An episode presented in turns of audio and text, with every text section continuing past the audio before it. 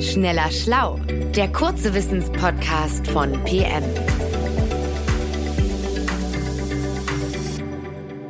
Hallo und herzlich willkommen zu einer neuen Folge. Mein Name ist Manuel Opitz und ich sitze hier mit meinem Kollegen Rainer Haaf. Hallo Rainer. Hallo Manuel. Rainer, du möchtest uns heute zu den Ursprüngen der Europäer führen. Das hat letztens auch unser Kollege Klaus Bachmann getan. Er hat eine ganz große Titelgeschichte zum Thema geschrieben. Woher stammen die Ureuropäer und Ureuropäerinnen, wenn man das überhaupt so sagen kann, ab? Und ist es nicht so, dass die Besiedelung des Kontinents einst von Afrika ausging?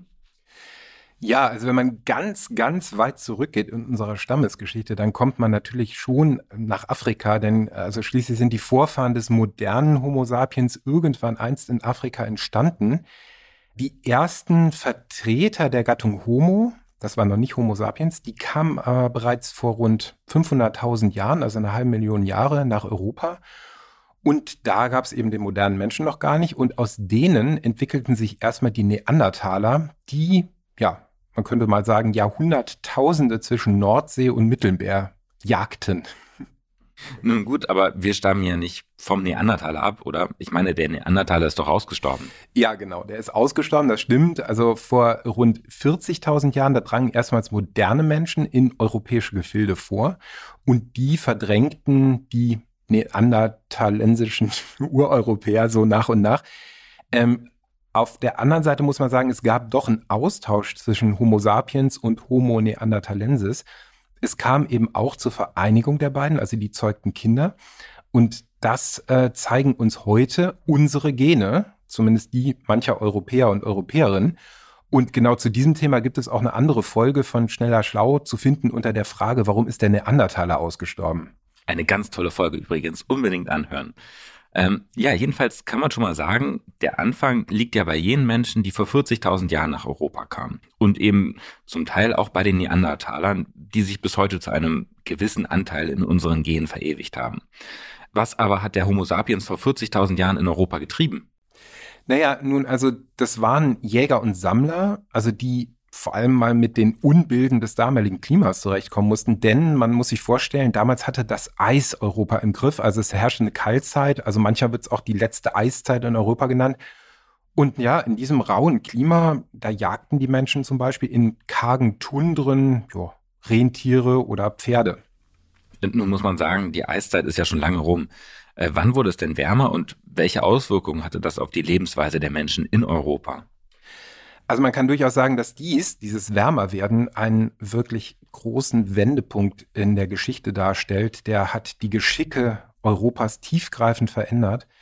Denn vor rund ja, 11.500 Jahren, da atmet Europa gewissermaßen auf. Also das Eis, das diese Landschaften Jahrtausende lang unter Panzern zum Teil erdrückt hatte, das zieht sich zurück und eröffnet den damaligen Menschen die ja in teils auch südlicheren Gefilden dann überwintert hatten, neue Räume.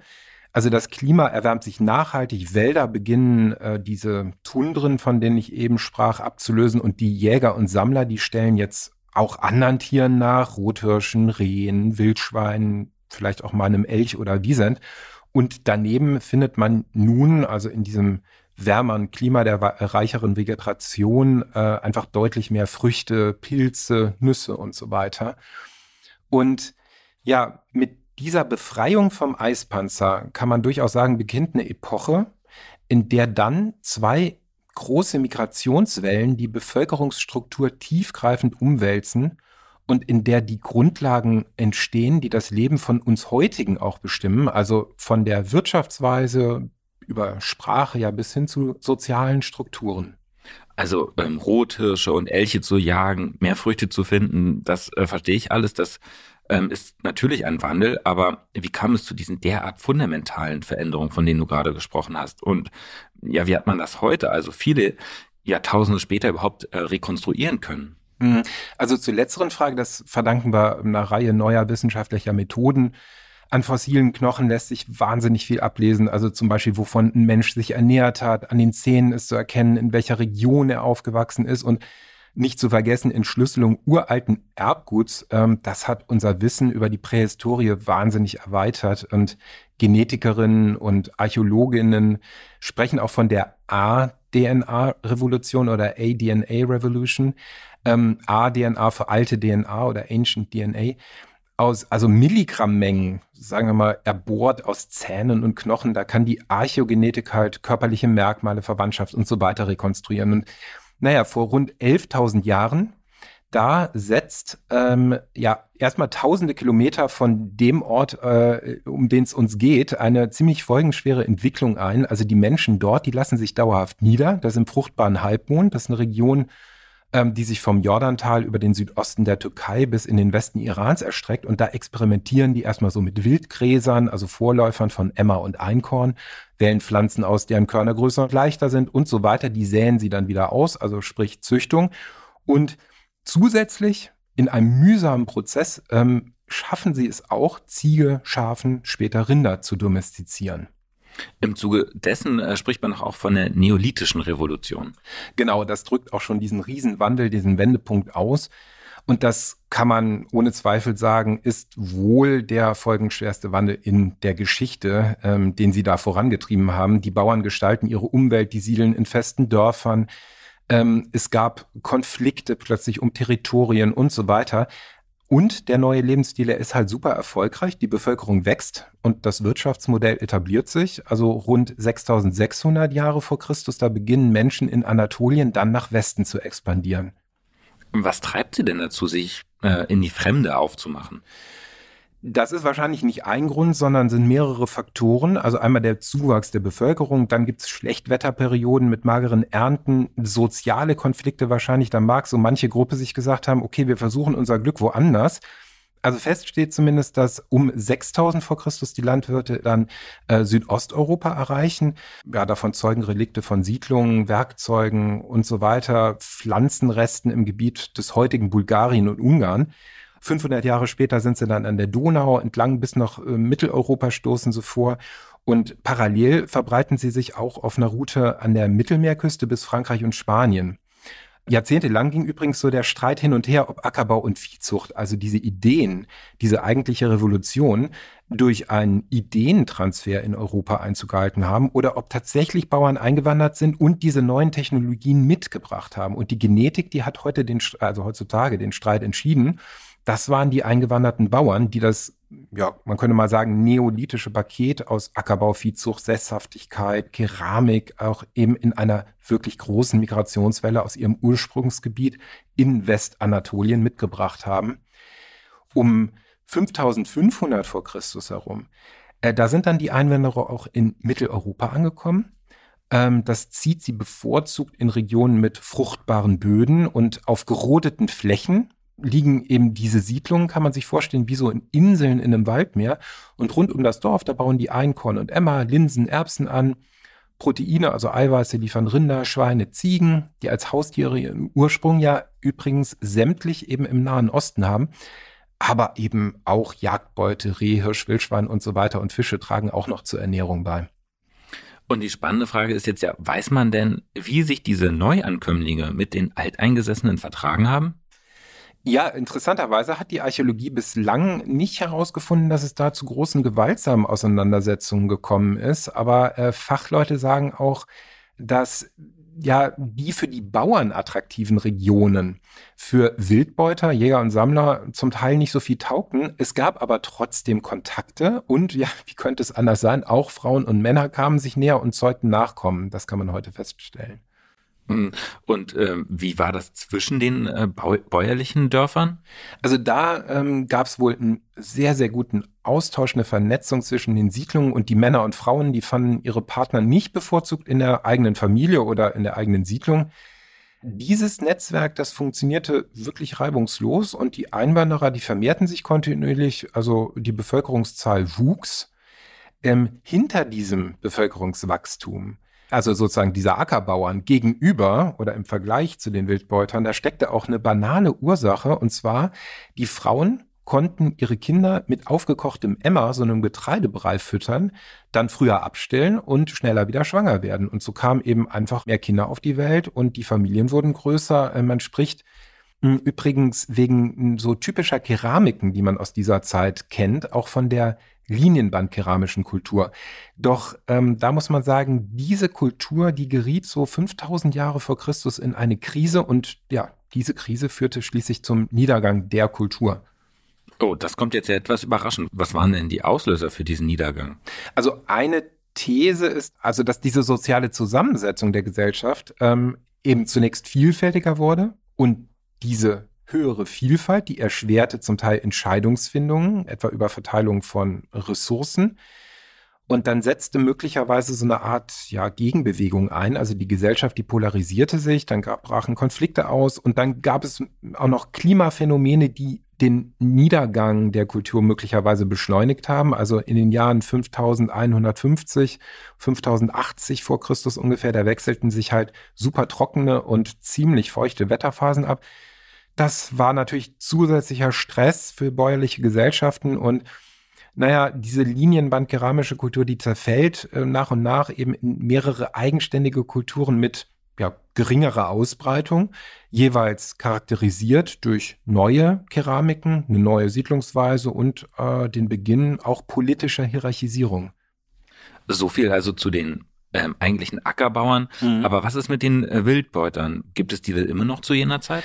Ja, absolut. Und das ist ganz erstaunlich. Ähm, also man muss einmal sagen, trotz dieser schweren Arbeit auf den kleinen Feldern, trotz der teilweise Mangelernährung in schlechten Jahren und trotz zunehmender Infektionen, die darf man auf gar keinen Fall außer Acht lassen, denn in den Siedlungen und mit, äh, also angesichts dieses dichten Bei- und Nebeneinander von Mensch und Vieh, da breiteten sich neue Krankheiten aus. Da, trotz all diesem diesen ähm, ja, Defiziten, da erwiesen sich Ackerbau und Viehzucht als Erfolgsprogramm. Aber zurück zu den Wildbeutern, denen gelang es erstaunlich lange, also diese nomadische Lebensweise neben den bäuerischen äh, Menschen aufrechtzuerhalten.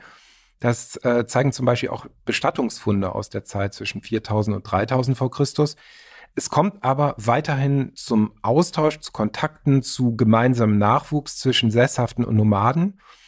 Und das muss man sich halt vorstellen. Diese Menschen pflegten über Jahrhunderte hinweg quasi nebeneinander, die ja nebeneinander hausten, komplett unterschiedliche Lebensstile, zeugten trotz aller Differenzen gemeinsame Kinder. Teilweise bestatteten die ihre Toten sogar in der gleichen Grabstätte. Also ähm, das hört sich für mich ja so an, ähm, als wenn sich dieser neue neolithische Lebensstil offenbar nicht in einem richtigen Durchmarsch in Europa durchsetzte, oder?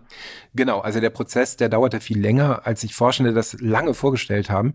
Von 5500 bis mindestens 3000 vor Christus, da koexistierten diese Lebensweisen viele Generationen lang und doch gut, langfristig setzte sich das Bauerntum dann doch durch. Hm. Du sprachst eingangs ja von zwei Migrationswellen. Welches war die zweite? Also eine zweite, die fing so 2900 vor Christus an, eine ganz große Migration da setzten sich Menschen in Bewegung in den Norden, in den Süden, von Ost nach West und umgekehrt. Und in dieser unruhigen Zeit, da breitet sich in Mittel- und Osteuropa bis ins südliche Skandinavien binnen tatsächlich weniger Generationen eine völlig neue Gesellschaft aus, die in der Archäologie wegen der Verzierung von Keramik auch schnurkeramische Kultur heißt. Es finden sich nun eben deutlich weniger Spuren von Siedlungen. Und dort, wo es sie gibt, sind die Häuser kleiner als zu Beginn des Neolithikums.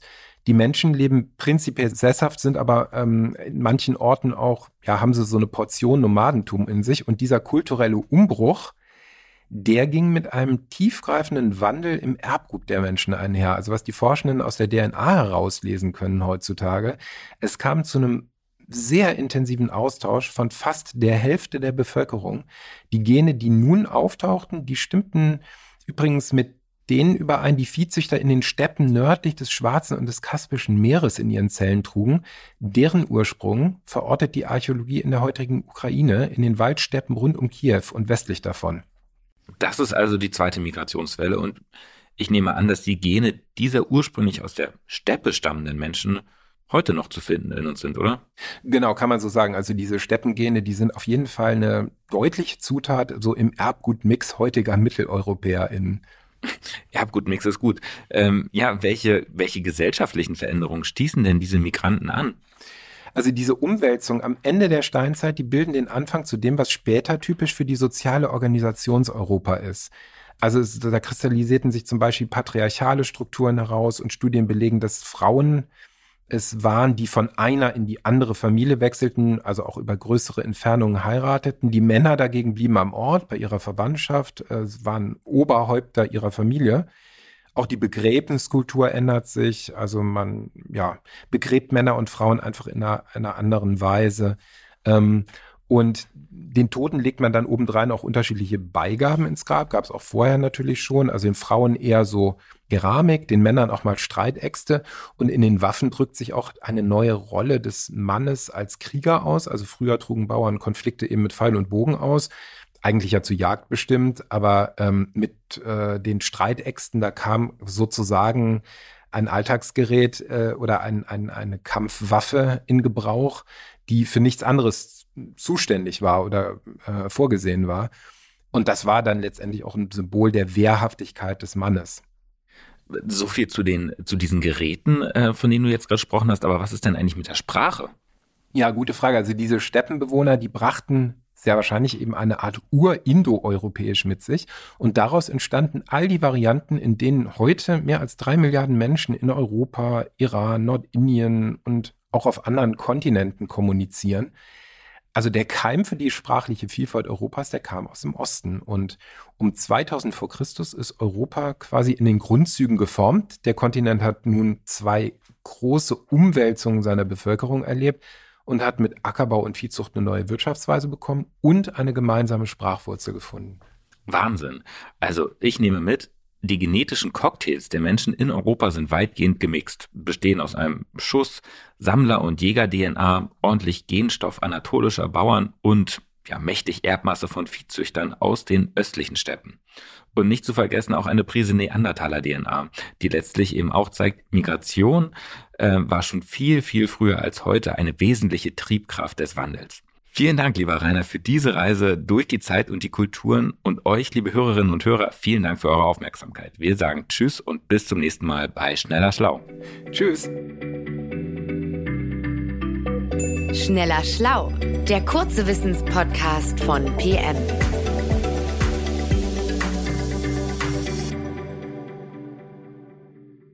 Dieser Podcast ist eine Produktion der Audio Alliance.